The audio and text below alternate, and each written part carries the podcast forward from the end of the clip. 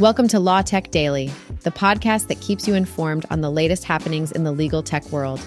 Join us every Monday, Wednesday, and Friday as we explore the cutting edge advancements and breaking news in the industry. Make sure to hit that subscribe button so you never miss an episode. In today's episode, we'll cover the topics of key appointments, Disco co founder Kiwi Camara stepping down as CEO, and McKinsey's survey on the lack of addressing AI security risks and the need for ethical frameworks and policies.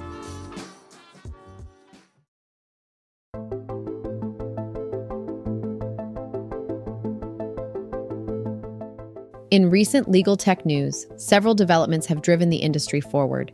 Overture Law, a lawyer to lawyer referral platform, has gained significant traction since its establishment in January, with over 300 attorneys on board. Jameson Legal has appointed new heads for its tech consultancy division, while LexFusion has brought on Christina Wojcik, formerly of Citi, to drive its corporate legal operations. On the trends front, Legal Tech UC, supported by the Ministry of Justice, has outlined a structured platform for investors in the legal technology sector. It highlights generative AI as a significant emerging technology, despite only one third of enterprises currently addressing associated risks. The worsening legal desert phenomenon in rural America, with a decrease in lawyers, could potentially be bridged by legal tech solutions. Enterprises are also increasingly considering the value of Microsoft Teams, AI, and cloud platforms in managing their businesses. The analysis of these developments reveals the ongoing intersection of law and technology, with AI and cloud solutions being adopted and evolving in legal practice. Caution is necessary, as evidenced by the allegations of copyright infringement faced by OpenAI, which raise ethical and legal complexities surrounding AI deployment.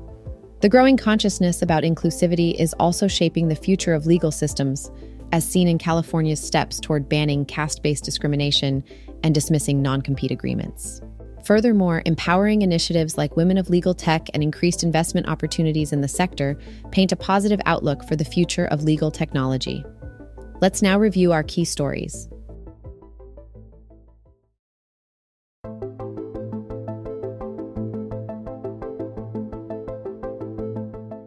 Disco, the e discovery company, has announced that its co founder and CEO, Kiwi Camara, is stepping down from his position. Taking over as the interim leader is board member Scott Hill, who will hold the position while the company looks for a permanent successor.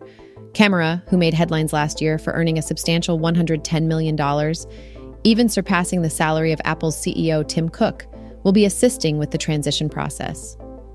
Camara's departure comes after his instrumental role in guiding Disco's successful public listing on the New York Stock Exchange in July of 2021. This achievement places Disco among the select few legal tech companies that have ever gone public. The company's commitment to utilizing AI solutions to tackle legal challenges remains unchanged under the new leadership. Scott Hill, who joined Disco's board in June of 2021, and previously held the position of CFO at Intercontinental Exchange, will now take the reins and carry the company forward. The focus will continue to be on applying innovative AI solutions to benefit the legal sector.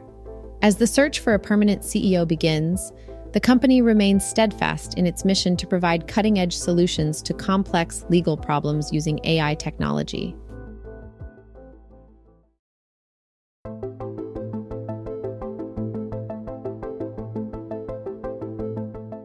Generative AI adoption is gaining momentum in the business world, but there is cause for concern.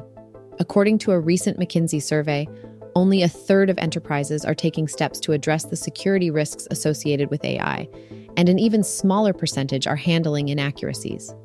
This oversight could have unforeseen consequences as businesses rush to leverage AI technology for a competitive advantage.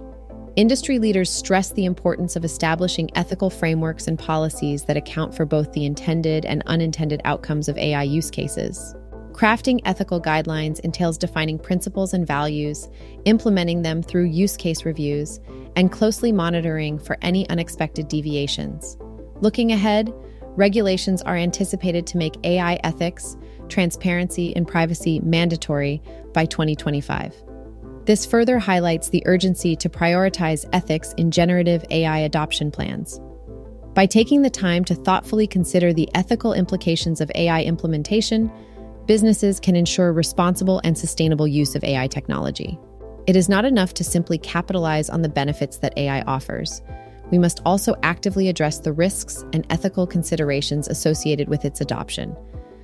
By doing so, businesses can contribute to a future where AI is harnessed for the greater good, while minimizing potential harm and unintended consequences.